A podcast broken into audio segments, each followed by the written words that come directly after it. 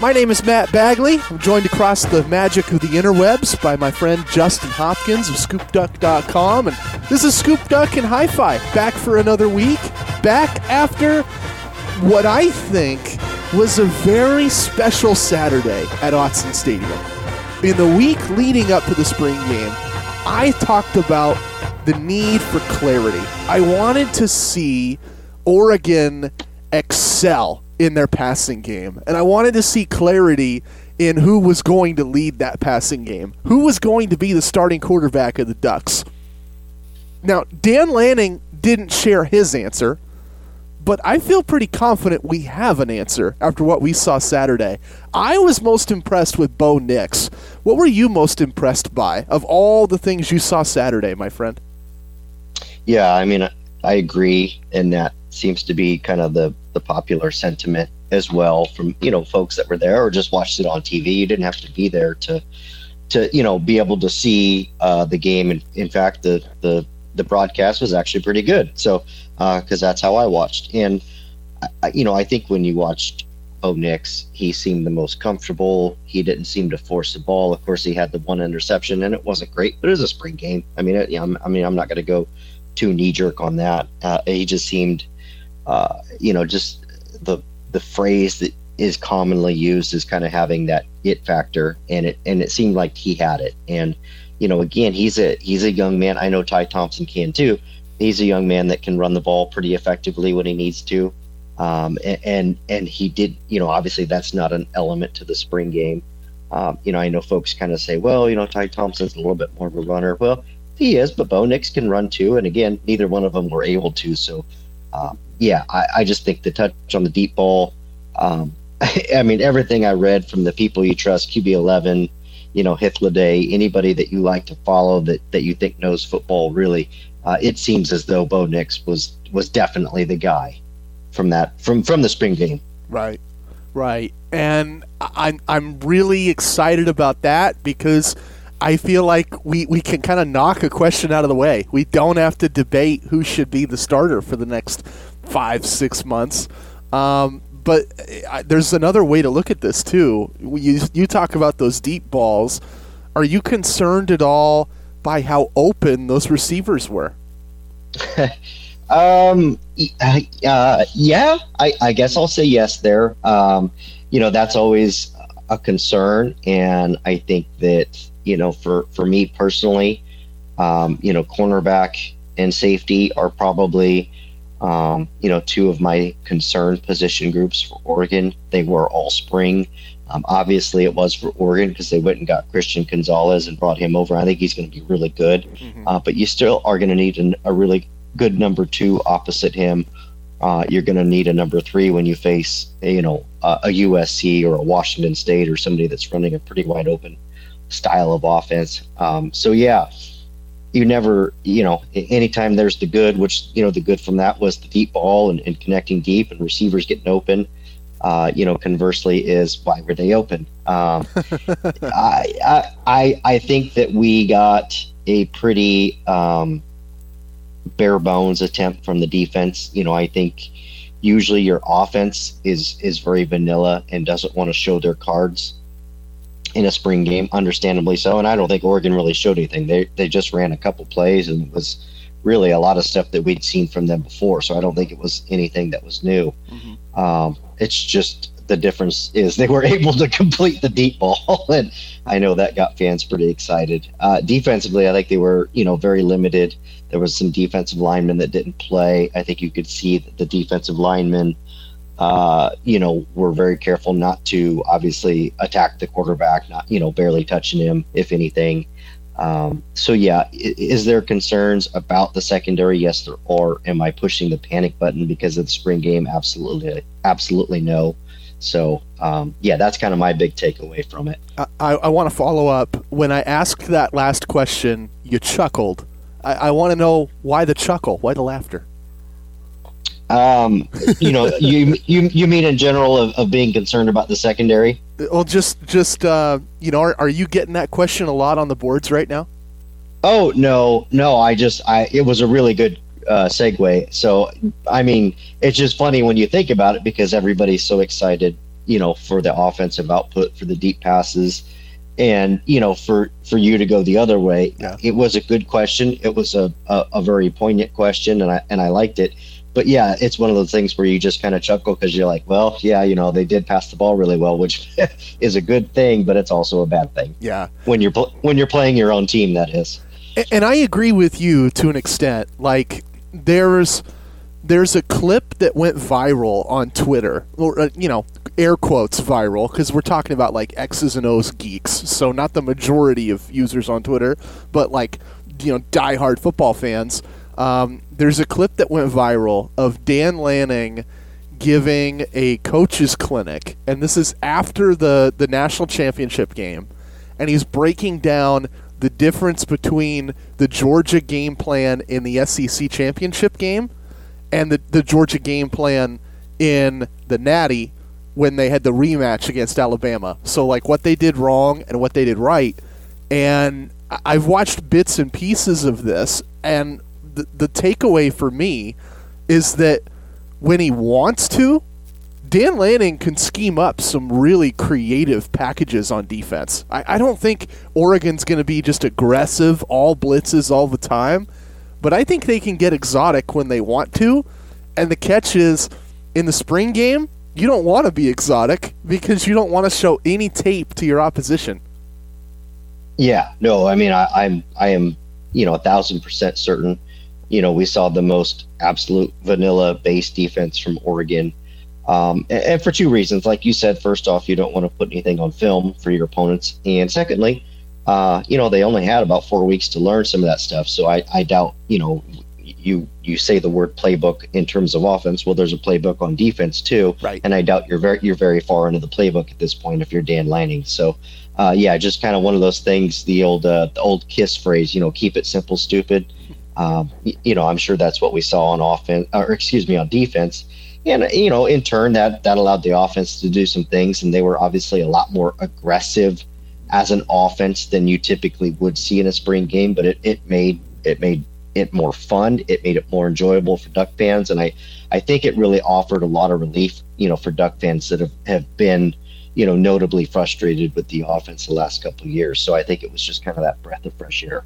Okay, now let's talk about some of the players that stood out. Now that we've hit on the scheme and, and the changes in the staff and their philosophy that stood out, I am so hyped for the Chase Cota bandwagon to just drive all over the Pac 12 this fall, man. All those contested catches down the middle, sign me up. I loved what he did. Uh, did he stand out to you and, and anybody else in that wide receiver room pop out to you? I thought the wide receivers as a whole stood out. Um, you know, I think you've got a very dynamic player in Seven McGee who continues to get, you know, kind of more and more comfortable, you know, being not just a running back, being more of a of a pass catcher, being more of a slot guy, just kind of getting comfortable in the offense that way. Um, you know, didn't see a ton from Troy Franklin, but uh, we already know what he can do. I think it was nice to see Dante Thornton, uh, you know, making some plays and and maybe you know obviously making the big the big touchdown play, the big catch, and just really being more involved.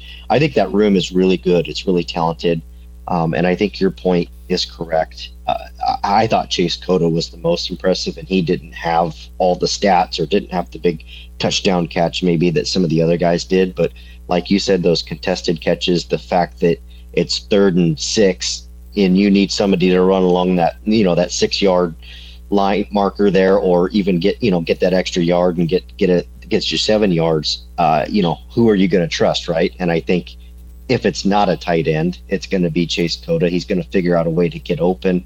He's going to find the soft spot, and if he happens to have a guy or two on him, there's still a chance he can make that catch. And and I do think that that is something Oregon hasn't had uh, in a long time. Uh, I mean, they've had some good receivers, but really to have somebody that that is that dependable, um, and and I think, uh, you know, there is a knock on Chase. I, I don't think he gets the credit he should for his, his athletic ability, um, you know, and just for really his like his physical stature, his size. I, I know a couple people you know, close to the program told me, you know, we knew he was a guy that could play receiver and, and, and, run routes. And, but man, he's a little bigger and more physical than we expected. And, and that's a good thing, right? That's, that's what you want to hear about your wide receivers. So, um, I know I rambled on about the wide receivers where he talked about Bo Nix. There wasn't much to take away from the running back group. Uh, there was even less to take away from the offensive and defensive lines, in my opinion. They were mixed and matched and just really almost just kind of bodies there along the line of scrimmage. So, um, uh, you know, a DJ Johnson, obviously, he was kind of the talk of the town. I, I think it's great that he's back at defensive end, defensive line. That's where he always should have been all along. But I realize he was, you know, helping fill a need. Uh, it's nice to see him, you know, I would assume getting developed and really becoming into a, a maybe the player, um, you know, everyone thought they were getting with him at Oregon. Um, you know, that's some of the, the guys that stood out. Uh, again, like we you joked about, or, or you now I joked about and you asked about earlier was the the you know the defensive backs. You know, I think we still need to see some more from that group, but I'm not gonna again I'm not gonna knee jerk reaction from a, from a spring game. It, it, was nice to see everybody healthy out of the spring game. I know. Chris Hudson got a, got a little dinged up, but it seemed like he was fine. Uh, you know, in the end, other than that, they walked out of the spring game healthy. And I think that's something that really hasn't been talked about enough is just the fact that they completed the game. And, you know, Justin Flowe was out there. And, and, and again, everybody looks like they're in great shape headed into the fall. Yeah. Yeah, I thought I thought Oregon did the wise thing by sitting some guys. And they didn't want to flare up injuries, and then the guys that they played, like you mentioned, nobody gets whacked, nobody gets hurt really bad. Uh, that that's going to be a great thing because even though we have all this time before fall camp, players are using that off time to work out, to, to study the playbook, and and clean up any mistakes that they or the staff might have caught on Saturday or over spring practices. And um, I I think when you go into fall camp healthy it, it really helps you get on the right foot to dominate in uh, in the fall and in college football season. So that's a great thing for Oregon. That, like you said, I think that's probably the best takeaway to take from the spring game is that there weren't any injuries. Yeah, no, it, it's very important, and I think you know, I, I don't think fans have really, and, and, and again, this is, you know, probably to do with Dan Lanning. You know, he's very tight lipped on injuries, as we've already noticed. You know, he's very tight lipped on really just talking about team news in general, uh, as we've already learned. And, and I think that, you know, if, if, if you're talking about this kind of behind closed doors, uh, you know, openly, I think there was a lot of injury concerns with this team. Uh, I think there was a lot of guys that were beat up and really just needed more time to get their bodies right. Um, you know, take from that what you will, whether it was, you know, just how their bodies are, the strength and conditioning program, or whatever the case might be. Uh, you know, getting to the fall, getting these guys reps and still keeping them upright and healthy was very, very important. And it sounds like it was a pretty good success on that front. Yeah. Um, okay, now let's kind of tease what we have going the rest of the podcast. We're waiting any minute now to speak with Oregon offensive coordinator Kenny Dillingham. I, am I'm, I'm curious. How did you set that up?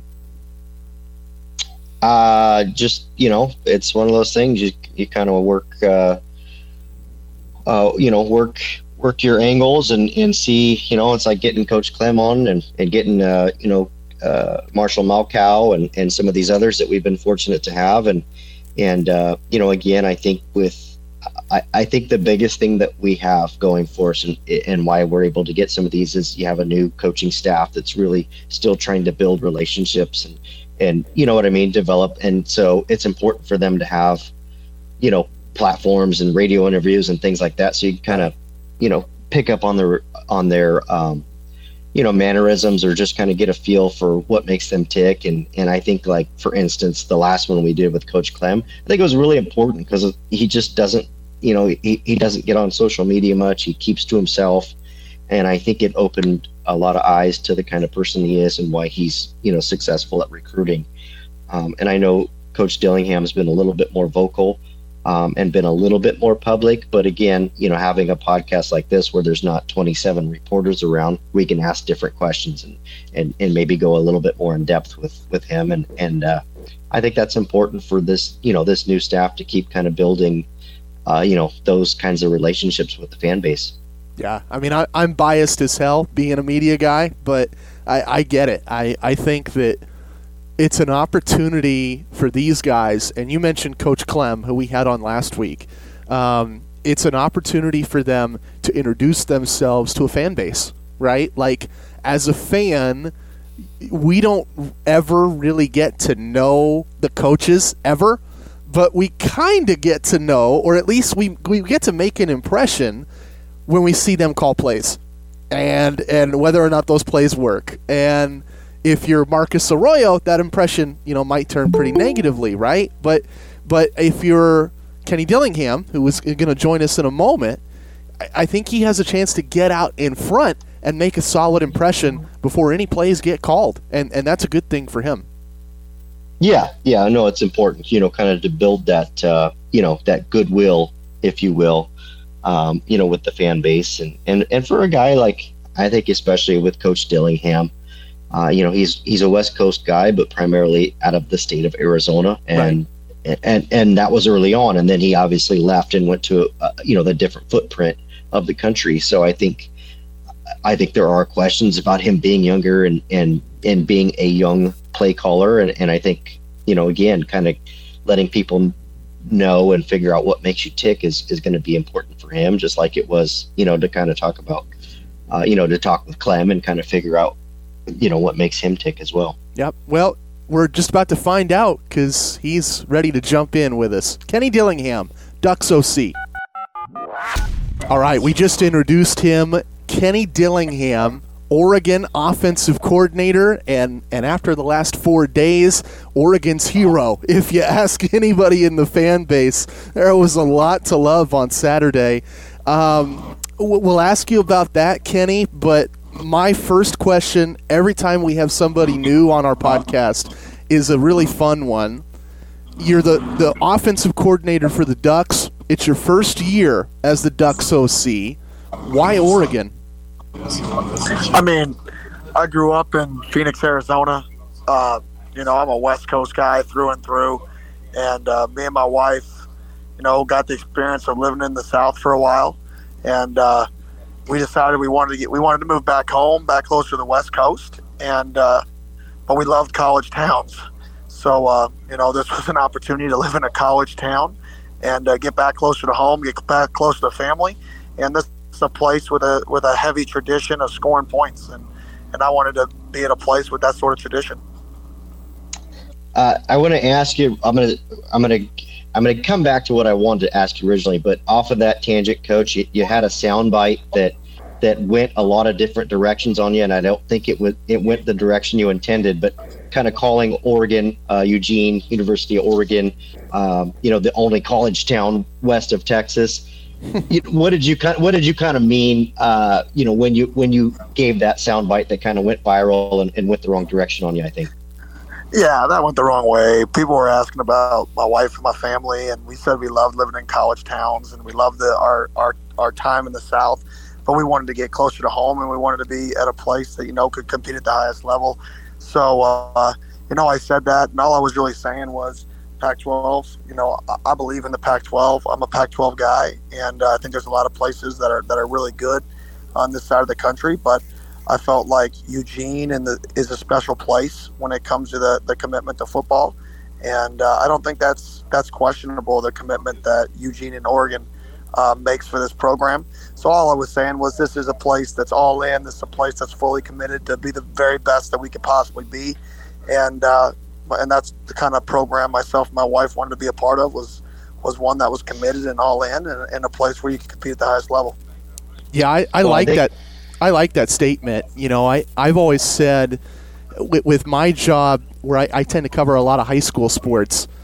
It's not Texas, right? Football's not a religion here, but I, I think it's a community here, and, and I would be willing to bet you saw that Saturday with the forty thousand plus in Autzen. Oh, there's no question. I mean, there's forty something thousand fans there, and not just there, active.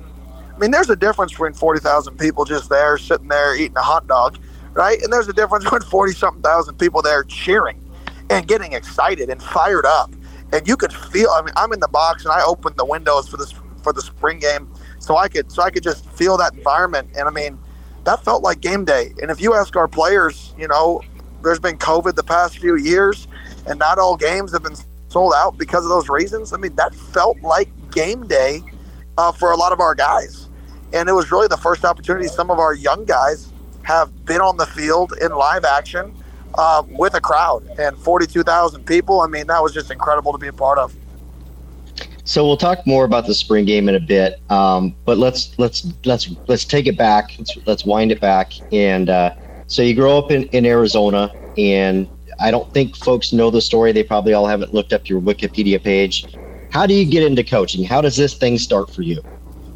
One, I didn't even know I had a Wikipedia page. So, uh, two, uh, I started coaching when I was 17. I tore my ACL going to my senior high school, and my high school coach at the time, Charlie Ragle, uh, who's now the head coach at Idaho State, he said, "Kenny, uh, you know, why don't you just start coaching?" So I started coaching there, and I started coaching. I was 17, and I ended up coaching all the way through when I was uh, in college. So I went to college out there, and I coached for seven years at the high school level, and I just kind of learned and growed and, and climbed the ladder of high school.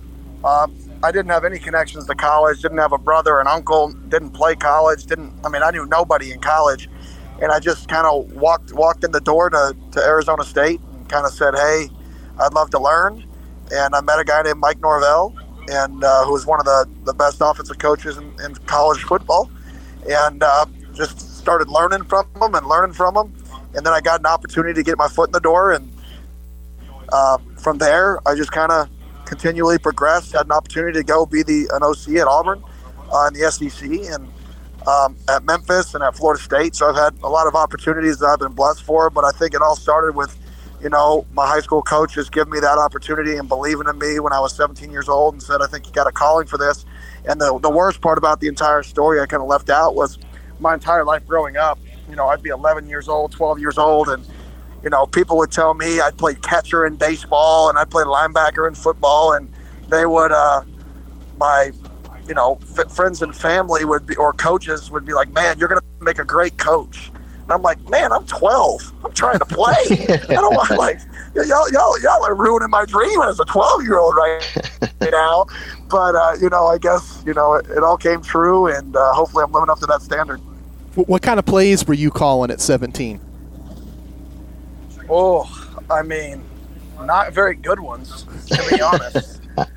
you know, I mean, when when when you the transition from playing to coaching, you know, you learn so much. And I was blessed. I mean, the high school staff I was on, just to put this in perspective, uh, it currently has the general manager of the Oakland Raiders was on our high school staff. Wow. The, assi- the assistant general manager of the Denver Broncos was on our high school staff. Two area scouts in the NFL were on our high school staff. An NFL Hall of Famer, a college head coach, and three other college position coaches were all on our head coach, and not including a seven year NFL vet who's a high school coach in the Valley still, who's probably the best coach of all of us. And uh, so I had an opportunity from the age of 17 to not just be coaching high school, but to be around minds that are currently at the highest level of the NFL and at, you know, all over the college ranks. So I, I kind of got blessed to be around some people that I just got to steal knowledge from from an early age. So you know, I've I've uh, I've met and interacted with Coach Ragle before. I love the guy. He's as, he's as good as they come. But let's be real. He's a pretty intense individual. Did, did that uh, you know did that kind of help shape you in those early stages as well? Oh, there's no question. I mean, he just set the standard for me in terms of what passion looks like. You know, when you play the game, it's it, it's fun and there's a lot of enjoyable moments. But when you coach, there's a lot of things that aren't fun that go into it. You know, there's a lot of when you're not around the players. You know, there's a lot of things you have to do that aren't necessarily fun. And uh, the passion that he just brought every single day to everything he did uh, was something that I took with me. And uh, you know, I'm an energetic, passionate dude well as well. So just to see how he carried himself on a day-to-day basis, and you knew he was going to be successful, not just as a high school head coach, but as he as, as he's progressed in his career. So uh, you know, he was just a great standard for me to get around, you know, what commitment to excellence and what passion looks like. So, Coach Lanning, you know, gets the job, you know, at Oregon, decides to leave Georgia. He's going to be the head coach here. Walk us through, you know, how quickly he called you. How did that come about? And when did you know, hey, I'm, I'm going to go, I want to go coach with Coach Lanning at Oregon? Well, I mean, he called, he called me pretty quick. And uh, obviously, Coach Lang and I have an unbelievable relationship dating back many a years I mean, we we we were calling each other that year, just talking about offense, defense, and structures, and what would give this a problem to his future opponent, and what would give my future opponent a problem. And we'd FaceTime each other and show the tape. And, you know, that's the relationship we had. We were kind of like our inside offensive and defensive knowledge for both of our staffs, even though we weren't on the same staff because we didn't have common opponents. So, you know, we could kind of pick each other's brains. So I knew that when the opportunity opened, that uh, he thought highly enough of me uh, based off of our time together that you know I think it, it could have happened, and I think that my connections to the West Coast, my my passion for for Pac-12 football and football out west, and I think everything just kind of checked boxes to be a, a perfect situation. So you get to Oregon. Uh, he brings you in. How much of the, uh, you know, obviously I know oftentimes a, a coordinator has a lot of input in the hiring on that side of the ball. You know, were you involved with with Coach Lanning pretty early there in building that offensive staff, if you will? One hundred percent. I mean, one hundred. That was that was one of the big keys for me, and uh, and coming here was he was gonna, you know, let me kind of put together a staff that we both uh, wanted. You know, and I think that's the most important thing. Uh, you know, in a program is the people and uh, I wanted to make sure the people we brought in were people that I believed in and people that Coach Lanning believed in. So, I mean, we didn't hire just the people that I knew that I'd have worked with in the past. We didn't do the easy thing. It would have been really easy for me to go back into my coaching tree and, and hire everybody I knew. But we wanted to really challenge ourselves to let's go find the very, very best. We're Oregon. We're Oregon. We can go hire the very best coaches, not recruiters, the very best coaches and developers in the country. And that's what we challenged ourselves to do, and I believe we did that. Spring game, obviously a ton of people, great energy. Um, what maybe was one element to coaching your first game inside Autzen Stadium? What was something that possibly surprised you more than anything else about that particular experience? Oh, you know, you make me wanna. That. was that was that was pretty cool. I mean, you see it you see it on the jumbotron when recruits come over. I mean, you see it, you know, played on the video screen, but it's a. I mean, you're at a spring game, and you can feel it. And and all I was thinking to myself is, holy cow! Imagine when this place is sold out and it was pretty. You could feel the passion in the fans. You could feel the passion around this place, and I think that was what you know really stood out to me was just that that passion. No, it's uh, you're right. Uh, shout is one of the great traditions in college football uh, anywhere, not just at Oregon, anywhere. So you get to the spring game and both offenses right out of the gate, deep balls what I mean was that was that planned? Did you say, hey guys, let's let's give the fans a show? What was what was what kind of went into that? Well, what really went into it is I saw your tweet of you predicting deep balls, so I just said, let's make you look like a fortune teller, right? no, we, uh, we we wanted to be aggressive. We want to be an aggressive team, and uh, I want our guys to understand that we're going to attack, attack, and attack. And uh, I think this was our first opportunity to show uh, that we're going to be a team that attacks and a team that people have to defend all areas of the field, not not just the box and not just the perimeter, but they're going to have to have to defend the vertical half of the field, the vertical side of the field, and so we wanted to go out there, be aggressive, and show that I've got confidence in the guys to go out there and make plays. And I think that's a big thing. And I think when you're aggressive like that early, it, it kind of puts the guys at ease that man, coach, coach trusts us, coach believes in us, coach thinks we can get this done. And I think there's a lot of there's a lot of you know a lot of truth to just the the power of kids who believe and the power the power of kids who just are excited to play. And I think starting off with those deep shots kind of provided both. and it's uh, it's also nice to kind of dictate things to the offenses or to the defense as well, uh, as you know, to kind of kick things off in a game. Um, you know, you're going to be largely in part in in charge of the most talked about position group, which is quarterbacks, and you've got three really good ones on your roster. Uh, you know, what did you kind of see from each of them on Saturday? You know, where did each one excel, and, and what sort of things does each one need to work on moving forward?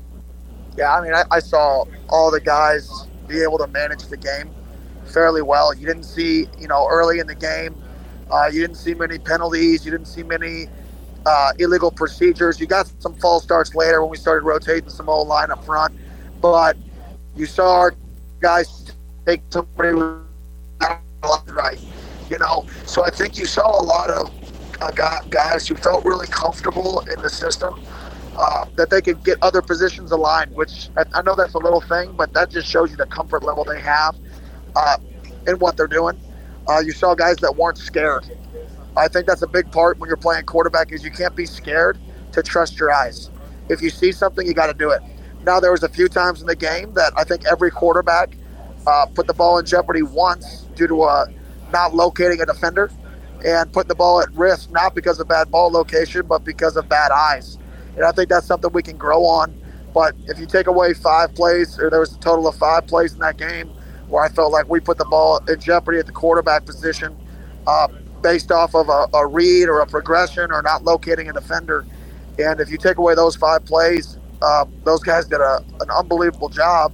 But I always talk about in our room, you know, if if you want to judge a quarterback, watch ESPN. And what I mean by that is if your bottom three plays are on ESPN, you're probably in trouble, right? Because it means those bottom three plays were some of the most influential plays in the game, and they were probably critical errors. If you're if only your good plays are on ESPN, it means your bad plays weren't bad enough to make it. So we always talk about let's let's make a highlight on ESPN, not a low light, and uh, you know those negative plays can't be catastrophic to the football team. Uh, final co- uh, question, Coach. I know you got a lot going on. For those that don't know, Coach is, is currently on a bus headed to Portland for the signing day event in Beaverton at the world headquarters of Nike. So that's the background noise that you're hearing there. Uh, Coach, at some point, you're going to have to figure out who's going to be your starting quarterback. And what kind of timeline are you looking at for that big decision? Uh, there's really not a timeline. I think it's going to happen when it happens. I firmly believe that stuff works itself out on its own timeline, uh, and it's going to happen naturally because somebody's going to have to eventually separate themselves and uh, and be the guy. And I think that's what we're waiting for for for us is for it just to happen naturally, com- continue to compete, continue continue every single day to try to push each other to be the very best.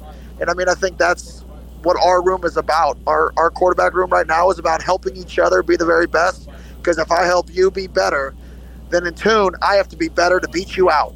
So let's help each other be the very best versions of ourselves, which is essentially will help me be the very best version of myself. Uh, last question, Coach. Here, I'm going to send you off. Uh, you know, you're you're somewhat new to Eugene. Uh, I know you've got your family around, uh, a young one, and your wife and everything. Uh, where's the go-to spot for the Dillinghams to go out to when you actually get time to go out to eat? Uh, well, going out uh, has yet to happen since the newborn. uh, but but dining in is very common, and uh, we, we, we, love we love Coburg pizza, man. we we really enjoy Coburg pizza. Uh, so that that's kind of been my, my easy pickup spot uh, for us. Nice, and and uh, and the wife's happy with that pizza and being able to sit at home for a little bit, maybe while the young one's sleeping. That's a win right there.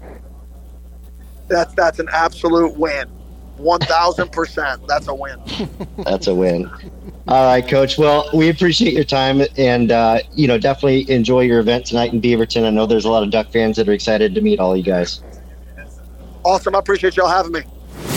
We we just had one of those interviews and I, I hate to do this to you, Justin. I know we've had so many of these over the years where we get a coach on or a player on, and we, we maybe ask 10 questions, and you have to do the brunt of the work. You do like eight or nine of them. I promise I wasn't being lazy. I promise I wasn't just trying to freeload this. It's just it was one of those rare times where all the things I wanted to ask Kenny Dillingham, you were asking Kenny Dillingham. Those were good questions and, well, and and great answers. I I really came away impressed with him. Yeah, I mean, I guess the saying goes, you know, great minds think alike, right? Yeah. And uh, no, it's it's one of those things too. When you know, you I guess as you're asking questions, you kind of get into the like the routine, or you kind of get into the, I don't know, you hit you hit the zone, if you will. And and I felt like you know I had, you know, two or three that just kind of went right off, you know, right after each other, and um, yeah, obviously, as you know, you're you're more than welcome to interject anytime. But I I yeah. do the same thing with you at times where there's like, man, Matt's on a heater. I'm just gonna let him, you know, let him let him keep the hot hand. So uh, no, we you and I, uh, I think really, uh, in in terms of, of podcasting, you know, in the world, we're small scale, and just to be able to have guests like Coach Dillingham and Coach Clem and and you know we have another guest that I'm pretty excited about here in just a few minutes. I, I think it's great for our podcast, and you know really it's great for Duck fans to kind of be able to get you know I, I think we offer a little bit more of a personal touch, kind of getting to know those coaches instead of just you know hey what'd you think of you know this wide receiver or this running back or what'd you think of this play or this interception. Um, you know, just kind of really be able to you know maybe let them speak a little bit more freely if you will. Yeah no doubt. Hey you mentioned a guest coming up. I'll, I'll tip our hand for anybody listening who, who doesn't know. Uh, kyler kasper committed to oregon uh, a, a, while back about a week week two ago. Uh, his father kevin kasper played in the league and a long NFL career, has a Super Bowl ring, all, traveled all over the country in, in a very long and, and successful NFL career. He's going to join us in a few minutes here, Kevin Kasper. So we get one of my favorite interactions on the pod, the parent of a player. Always love when we get those. But um, back to the Dillingham conversation. If there's one thing I want fans to take away from that, he gave his philosophy to us. He said he wants his teams to attack, attack, attack. How refreshing it to, how refreshing is it to hear that from an Oregon play caller? Yeah, you, I mean, if you're a Ducks fan, you're just, I mean, you're, you know, you probably just turned around and high five the person behind you in the cubicle, and they're like, what's going on, dude? What's going on? You know, yeah. they, you know, you, are hearing, you know, Coach Dillingham talking about throwing the ball and and playing a little bit more aggressive and, and making defenses, you know, defend all areas of the field.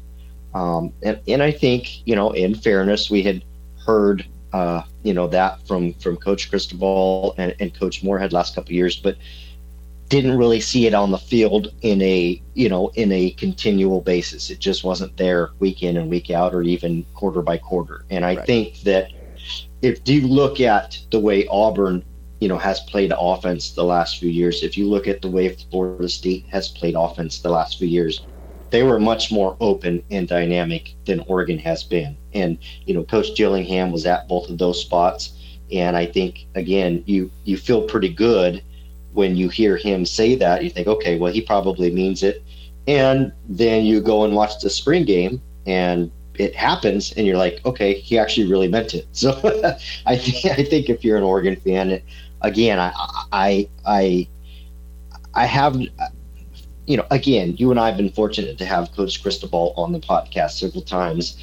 Uh, and I've said this, and you've said this, nothing for but respect for him and what he brought to Oregon and, and the and the areas that he improved Oregon in, and you know all of those things. But when a fan walks up to me and says, "Hey, guess what? You know what? I was kind of bored with our team the last year or two.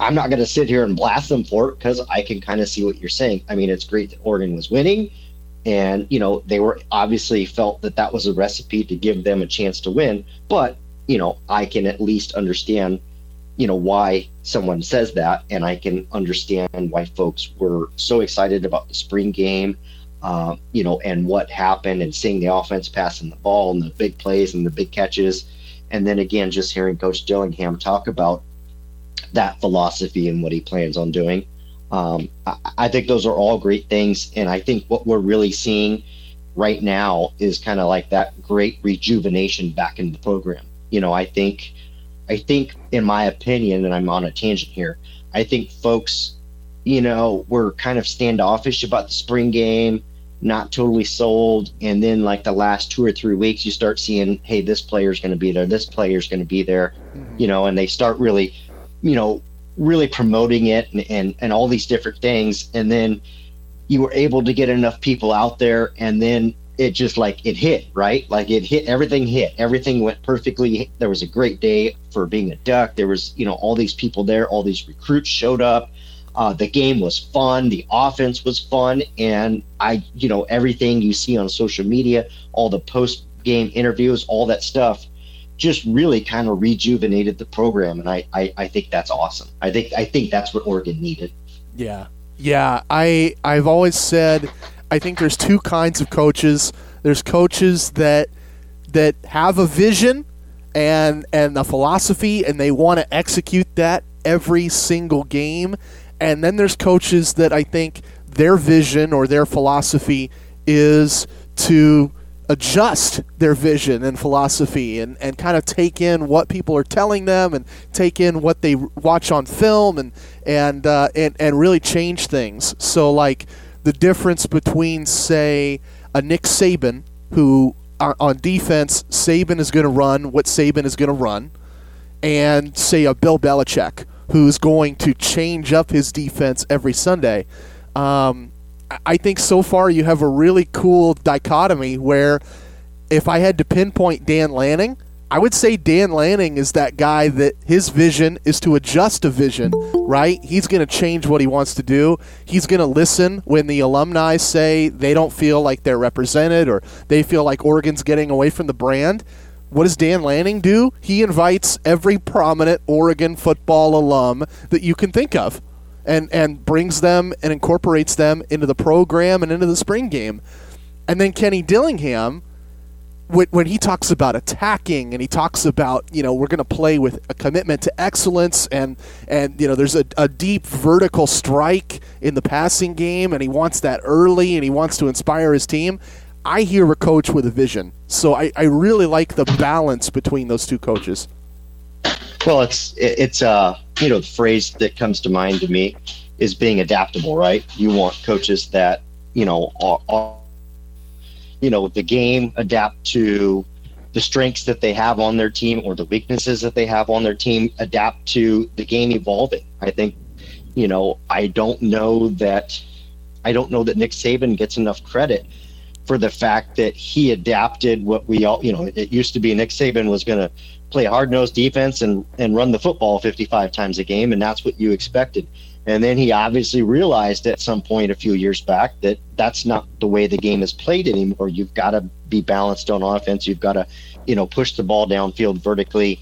Uh, you've got to do all those things in order to win. And then, of course, Nick Saban continued to win. So I think those are things that that are, are very valuable. Um, you know, in the coaching world is that adaptability and again, it could be as simple as your adaptability on scheme or, you know, just the way that you handle things. And, and I think for Dan Lanning, I think maybe he very early on sensed maybe that that kind of stagnant feeling I was describing a minute ago and realized, hey, we need to pump some juice in this thing. We need, you know, this, you know, we need people there. We need, we need, we need this to really hit. And uh, you know, like we, like you mentioned, went out and got all those alums to come and, and had a really good group of recruits show up. And, you know, I think we all feel like the event was a huge success and it definitely hit. Yeah. Okay, so you mentioned we have another guest, and that other guest is waiting in the wings right now. So let's get him on. He's Kevin Kasper, the father of 6'5, 195 pound wideout, who just recently reclassified to the class of 22. Kyler Kasper, an Oregon commit. Kyler's going to catch passes this fall, we all hope and Kevin's going to tell us about him next. Talking with Kevin Kasper here on Scoop Duck and Hi Fi. He played in the NFL for a, a long list of teams, has a Super Bowl ring from his time with New England, and notably, his son Kyler, a, a stud wideout, 6'5, 195 pounds, class of 22 committed to the Ducks earlier this month. So we're talking to the man at the helm of an Oregon family right now. Uh, Kevin, I- am curious from from where you stand um, for you and your son. What are what are your impressions of Oregon?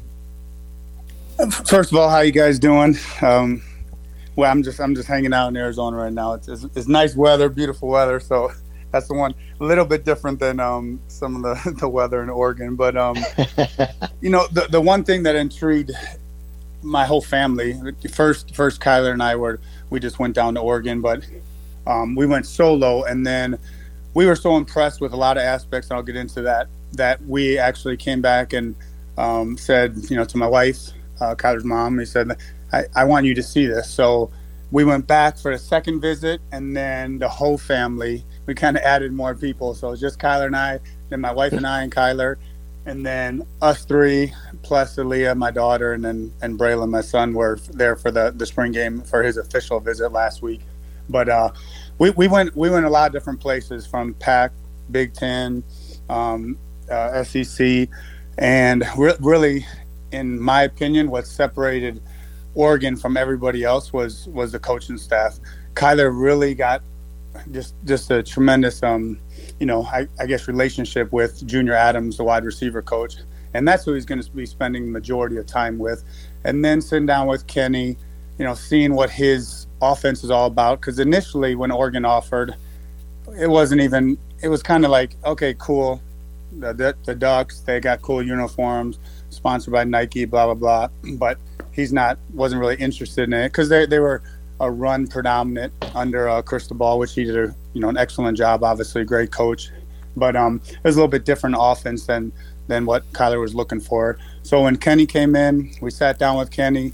He's a he's a smart dude. Um, really got along with him. Kyler really liked him, and we just broke down how Kyler can fit in uh, to the offense, what the offense he's looking to do, um, so that was a great aspect. And then, uh, I mean, Coach Dan, head coach, uh, he's he's awesome. That we we we kind of became almost friends, you know, as opposed to it never felt like we were being recruited. Let's put it that way. From day, you know, I guess day one. Cause now we've been there a few different times, but not at, not, at no point were we being recruited. It was just a genuine, um, just I, I, guess just getting along with them and uh, they, it's they're different coaching staff and it's it's one of the only places I've been that actually I you know I'm I'm, I'm spending time with uh, you know offense coordinator obviously, but then getting to know the defensive coordinator Tosh, getting to know the tight ends coach, getting to know linebacker coach, getting to know uh, just a multitude of different coaches, which we're not used to that. Usually, when you go places, it's kind of just the receiver coach, and then you see the head coach, and then strength coach, and um, and that's about it. But we we really got to know the entire staff and my wife was super impressed with that, and so was I. And Kyler really liked and I guess gravitated towards that entire staff as a whole, um, and, you know, including uh, uh, Wilson Love, strength coach. He's he's really good. Uh, I like his energy, uh, his passion, and then he's very knowledgeable. I sat down with him. I I know a lot about the, I guess the X's and O's when it comes to um, training and um, you know speed, strength, all that stuff. That's going to help a wide receiver, uh, you know, in pr- pretty much take his game to another level. And, and he was he was spot on with all the things that I you know that that he told me, and I, I really liked him. Um, but yeah, just the, the entire staff as a whole uh, was is just different. It's just different than most places we've been to. So that's that's really what drew um, drew us to it. it. Wasn't the uniforms, which I think they're really cool. Wasn't the facilities, which are the best in the country. Um, but at the end of the day, uniforms and facilities are only one thing. And if, if the coaching staff isn't, you know, you don't have that build a relationship with them, doesn't matter what facilities and uniforms and all the other, you know, shiny things. It, it has to be starting with the head coach down. And we loved it there. Um, you know, one of the things that, that maybe I've picked up from, from different sources is it and and and obviously I'm asking you so you can correct me if I'm wrong, but it seems as though that that initial relationship with Coach Dillingham was really the the foot in the door for Oregon, but uh, maybe uh, closer to the middle towards the end. Um, you know, Coach Junior Adams, his position coach, wide receiver, did a really good job of, of kind of showing you how he would help develop uh, Kyler and and what he's been able to do at previous stops. Was that a pretty big factor as well uh, in his commitment to Oregon? Absolutely. I mean, when uh, I, have been Kyler's receiver coach because that's my background, playing receiver. I've been his uh, receiver coach since really about five years old when I started working routes with him, and from the family room to seventh, eighth grade, and going on until um, you know as early as yesterday. So I work with him a lot, and I sat down with Junior a lot, and Kyler really liked him. He he's like, man, I like this coach. He's really cool. Um, he's he's really good. And then when I started to get to know him, I started seeing the same things that Kyler was doing, or, or what he was saying, what he, um, and sitting down with him, he's very knowledgeable. I know that he can, I can pass him on to him, and the only thing he's going to do is get better, and that's that's most important factor. And there's a lot of good receiver coaches out there. Obviously, we sat down with a ton of them. Um, I just think that Junior kind of separated himself just by the person he is and um, just just a really good dude and somebody that Kyler can relate to. And he coaches. Uh, we we watched him coaching, and he's very he, he's the same person and doesn't really you know get after. He's he's not he's demanding and not demeaning. That's the best way I can put it. Um, but definitely, Junior Adams was a huge huge reason why you know why he chose Oregon. Uh, this weekend, uh, as you mentioned, I know you had your your family there uh, in Eugene for the spring game, forty thousand plus strong. We were just talking to Coach Dillingham about it. Um, it made a huge impression on him. What was maybe one element to attending that game, a spring game live, that maybe really, you know, I know I know you've probably heard things about Oregon and this and that, but what was something you kind of midway through the week and you're like, whoa, this has really caught my attention. Was there something that really kind of stuck out to you about that weekend? Yeah, I mean, in regards to the spring, the spring game, it was awesome. I mean, seeing forty-two thousand plus people, uh, they, they're very passionate fan base, and I, I, I know there's other places that have 70, 80 to hundred thousand people, but I don't know, and I, have seen, I, have heard about it, you know, reading about it, what some other um, commentators say, but it's one of the loudest stadiums, and I see why, because 42,000 people in the spring game, it got pretty loud, and it's not even the regular season. So just because the way the stadium sits and it kind of encloses all the um, all the noise, which I think that's really cool, and uh, really, as far as just the whole week, um, they got Marshall and Tyler are the two guys recruiting um, and Kobe also. Those guys are like the recruiting coordinators. And just just them showing every single aspect from academics to obviously football to um, living arrangements eating arrangements everything everything that you learn from other schools but these guys they, they were really they felt like friends and and it, it was just again it goes back to that I didn't feel like at no point even the first visit those guys were recruiting us at all. And my my wife and the kids, my kids, you know, just uh, you know adored the that that whole group and. Um, so that's that's something that really stuck out to us, and and um, again, it's not just you know not just Dan, who the head coach is awesome coach, but everybody trickled down all the way to uh, Kenny, the um, the equipment manager. He's such a good dude too. Just sitting down and and talking to him, and and uh, I guess I guess just seeing how, how good of a staff and, and how good a group that these guys assembled, and it's it's a, it is a special group. So you know, fans, um, I, know that they're proud because they're 42,000 strong, but as as far as uh, coaching staff, the fans are in great hands. The team's in great hands, and there's someone that we can leave our son because it's not like it's right down the street where we can go check him out. Um, it's it's nerve wracking. Is is you know, he you mentioned he's six five and a half and one ninety five, but he's still, you know, my wife's baby and my son. And when when you're going and leaving them, kind of not across the country, but still a two and a half hour uh, plane ride, ride away, you got to make sure that he's in the right hands. And and with this staff as a whole, um, and everybody surrounding that staff, we're very comfortable to do that because again, they're they're they're exceptional people. So well, you know Oh, go ahead, Matt. Oh, I was I was just going to say, you know, I, I'm hearing a lot of positivity about this process and, and all the reasons that, uh, as a family, you liked Oregon and all the reasons that Oregon is, is kind of over the top here. Uh, mm-hmm. I, I'm curious if you compare your son's experience uh, as a very highly touted offers from all over the country to your experience where I'm reading this right now. You walked on at Iowa originally. Yeah. Uh, how, how is that? Um, how is that different? Uh, wh- where does that compare to you? Um, whatever the best word would be, you know, for completely opposite. that's exactly that's exactly what it is. Because uh, my my dad and I, we drove. I'm from the Illinois Chicago area, and you know, I got put on the B team as a freshman in high school, and then kind of worked my way up. And varsity broke a lot of records uh, as a receiver, but still nobody looked at me. Um, there was no coaches coming knocking on the door, and we drove to Loras and Millikin and St. Ambrose and St. Augustine or Augustana. I mean, schools that you probably don't even Beloit College. Half the people don't even know what any of those schools are. But we are driving all these Division three, and and just because I want an opportunity to play, and I'm like, hey, I'm, I know I'm good enough. It's just nobody's looking at me. And eventually, I got an opportunity from Chuck Long uh, to say, hey, he said, would you like to walk on the University of Iowa? Because my high school coach at that time, Jim Kerwin, he played in the Big Ten in Illinois, and he was telling, you know, he was telling Chuck Long, hey, if you give this guy an opportunity, I'm telling you, he's going to be, he's going to be good. And and um, the day he came down and, and I was working out, and he, he asked me if I liked the opportunity. I said, Coach, I promise you, if I do, I, I broke all the records here, and I guarantee I'll break them at University of Iowa too. And long story short, fast forward about four and a half years later, I left there as the all-time leader in pretty much every category when it comes to receiving. So, um, and, you know, I had to work my butt off. Now, Kyler, he's he's a different breed of individual. Um, he's doing things that I got at, at my at my peak in the NFL senior year, getting ready for combines, doing all that stuff. He can do stuff just getting out of bed that I can never do.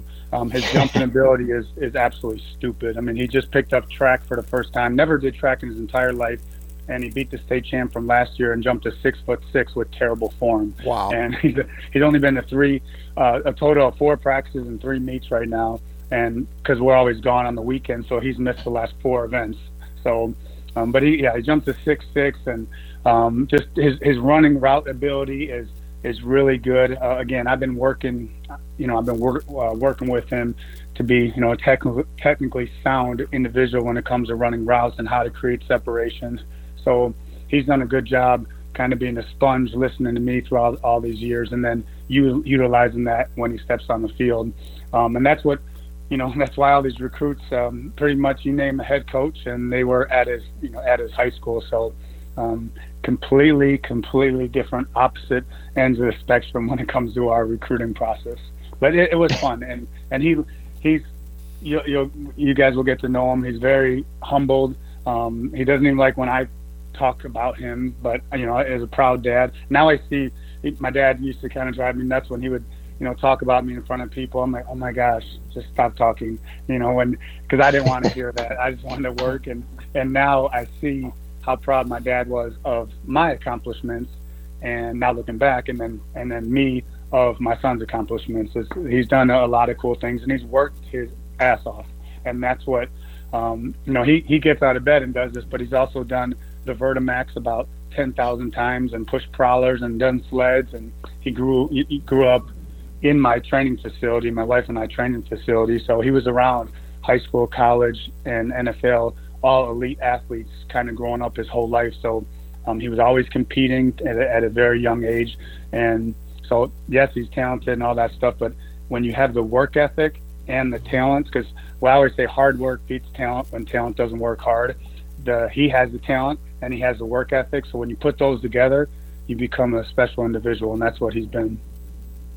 So has it uh, has it hit Mama Kasper yet that she's got about six to eight more weeks left with her with her baby boy before yeah, he's gone? That's, it's it's crazy because when you know he was going to be in 2023 and graduate next December, so we knew that he's going to play another year, and we already kind of knew that oh man he's leaving in December, um, and then he was going to go to All American game, which was in January, and then January go to whatever college he's, you know, obviously Oregon now, but whatever college he would have been going to, and so all of a sudden we just you know he decided that he's not going to do the um, 2023 he's going to be 2022 uh, attend in the end of the summer because he does have to finish a couple classes.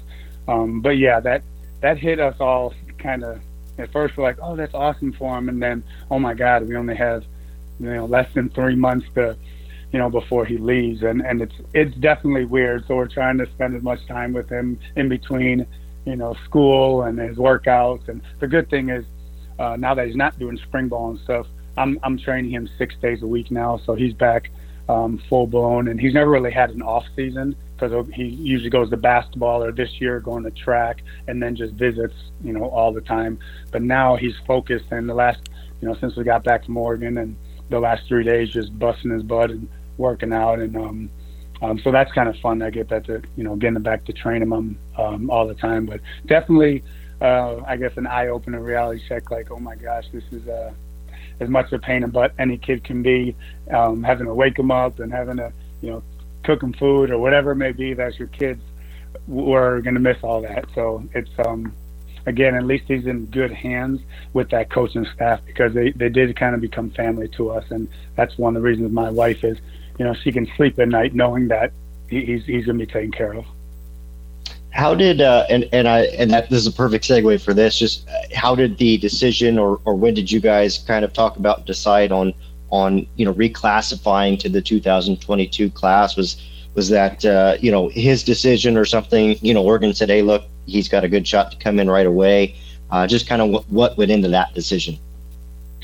Um, I mean, there, there were a number of factors. Uh, he felt, I felt, his high school coach, uh, the different college coaches that we had talked to, um, we definitely felt like he was ready. You know, he, he was mentally and physically ready to do that. So it's one of those things where he said, "Hey, um, I, I want to go. I want to go and compete right now.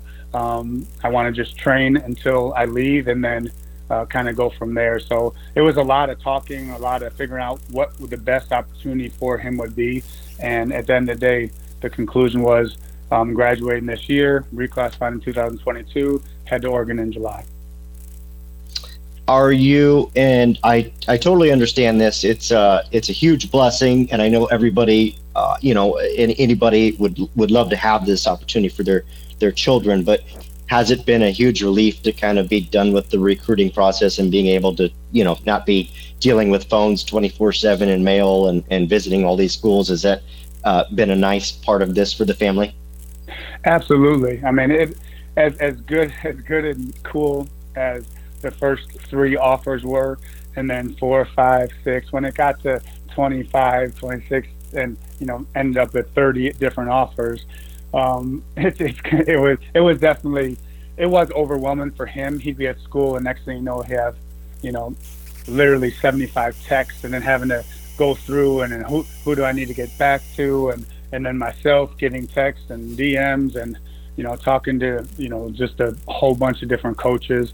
Um, it, it, it was it was kind of overwhelming for him, but I did my best to kind of answer as many questions as as um, you know, so then he didn't have to answer as many. Just because, again, with with so much on his plate from from school and from spring ball and from track, he didn't get home till eight o'clock. Next thing you know, he's going to be on the phone and he still has to eat and do some homework. And um, so, with that being said, it is it's definitely uh, just a, a, good feeling. Um, it's cool that he gets to just wear the, the school colors and, and, and the Oregon Duck logo and be happy and, and represent it. Um, I know my other kids were getting confused because when we went to UCLA and USC and Tennessee and in Iowa, we went around a lot of different places and uh, we like you know get them a shirt or something. And at, the, at and so my son, my youngest one, is like, wait, I I don't I don't want all these other schools. What what school is going to go to?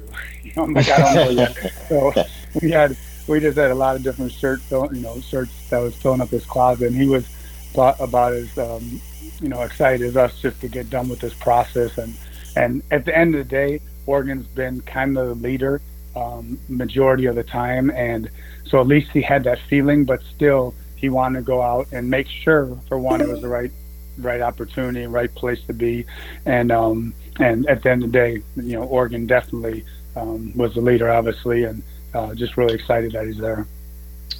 Uh, last question for you, and, and we'll send you off here. And we appreciate your time, of course, for sure. Um, the recruiting process itself has has has obviously evolved not just since you, but uh, you know, since your time, but even in the last two years. And uh, we're not looking for any particulars or dirt or anything, but how do you kind of see the new NIL as you've gone through it with Kyler, uh, you know, the name, image, likeness, and, and the money and the things that are tied to that. How do you kind of see that impacting college uh, athletics, and how much was that a part of Kyler's recruitment as well? Um, it, it, wasn't a part of Kyler's recruitment. Uh, his his main focus was on again going to the right opportunity, going to the right offense, going to the right coaching staff, um, going to the right field, and you know it, it didn't matter if, if there's some big offer some school that he didn't want to go to or that whatever. Um, there was no, you know, he didn't entertain that. Um, but you know, it's definitely going to change. Uh, people are people are going to one want to ask for whatever whatever they may you know wanting to ask or um, and some of the schools that you know have these big collectives they're they're going to have I guess it's going to be more advantageous for them than other schools. But um, it's it's definitely it's it's it's a kind of a strange time because there's still there's still so it's everything's new. You know, there's so much newness to this whole thing, and all of a sudden you you you know you couldn't take a dollar from somebody because it's breaking the rules, and all of a sudden that whole thing just changed where there's not too many rules. So it's definitely going to be you know change the landscape of recruiting. Um, I always say I'm I'm hoping that they don't decide on where these kids don't decide on where to go um, because of whatever they were offered. Um, just find the right place for you, for your family, and you know that's to me that's the most important thing. Way more important than any uh, NIL offers or whatnot. Uh, great answer, Coach. Uh, you know, again, what, we weren't trying to put you on the spot. It's just we're trying to gain information, just like everybody else, and you know, and educate our listeners because it's such a new, just interesting dynamic into college and, and recruiting that I, I think everybody's trying to learn about it and figure it out, including myself. Yeah, it's it's it's definitely new, and and it's new to coaches too. Like when we go to different places, they don't know all the rules and regulations because they're. It's not like it's super established where it's like okay, you have to follow um, number one, number two, number three. It's kind of almost like a free fall where it's it's just open, where where not everybody knows what's going on. The fans don't not all the coaches do. Um, so you still, again, you got to be careful with with talking to maybe the wrong person or whatever, because um, that can happen. But um, again, at the end of the day, I'm hoping that this doesn't take away, you know, kids going to their dream school or a, a place that is best suited for them, and then just going somewhere else just because you know they're going to make some money. No, that's that's uh, that's really well put, uh, Mr. Kasper, and we I appreciate the insight as well, and and I share the same sen- sentiment as you as well. You know, try not to let that um, sway your decision too far one way or the other. But it's it's definitely yeah. certainly an element now. But um, we're going to wrap up here, and, and, we've loved your time, and we would we would keep you on for another thirty minutes if if we could. But I know you probably got uh, you know time by the pool. You got to go train Kyler here in a little bit, so we're to let you jet. But we'd love to get you back on again another time. For sure. It was my pleasure being on here. Um, like listening to you guys. You guys are some great dudes and, and give insight to. Uh, it's good. It's good to give insight to the fans and and um, and this this whole thing, this whole recruiting process. That, like you said, not many people know about it, but it's uh it's very it's it's fun times, it's stressful times, and um, you know, again, I'm just super happy for the fan base and everybody that that represents the Oregon Ducks, from even the ex players too, because I saw when they came back. Um, I've talked to some of them, and it's a different feel. That's what they say. This coaching staff is a different feel. They're very welcoming, and it's it's just it's a great staff. So anybody listening right now, I just want to make sure you guys are in great hands. And I've been around the block.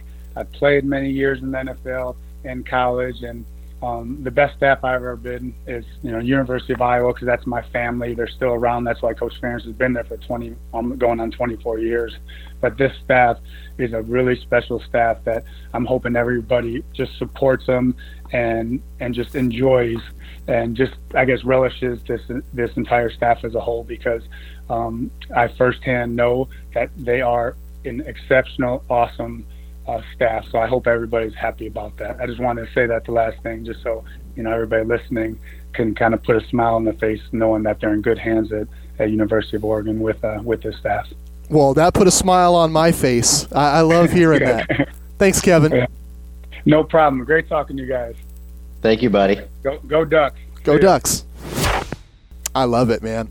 Hey, we're we're hitting a wall on time, so I I'm not gonna go through my usual motion of of kind of replaying the highlights and analyzing what I heard, but just big picture.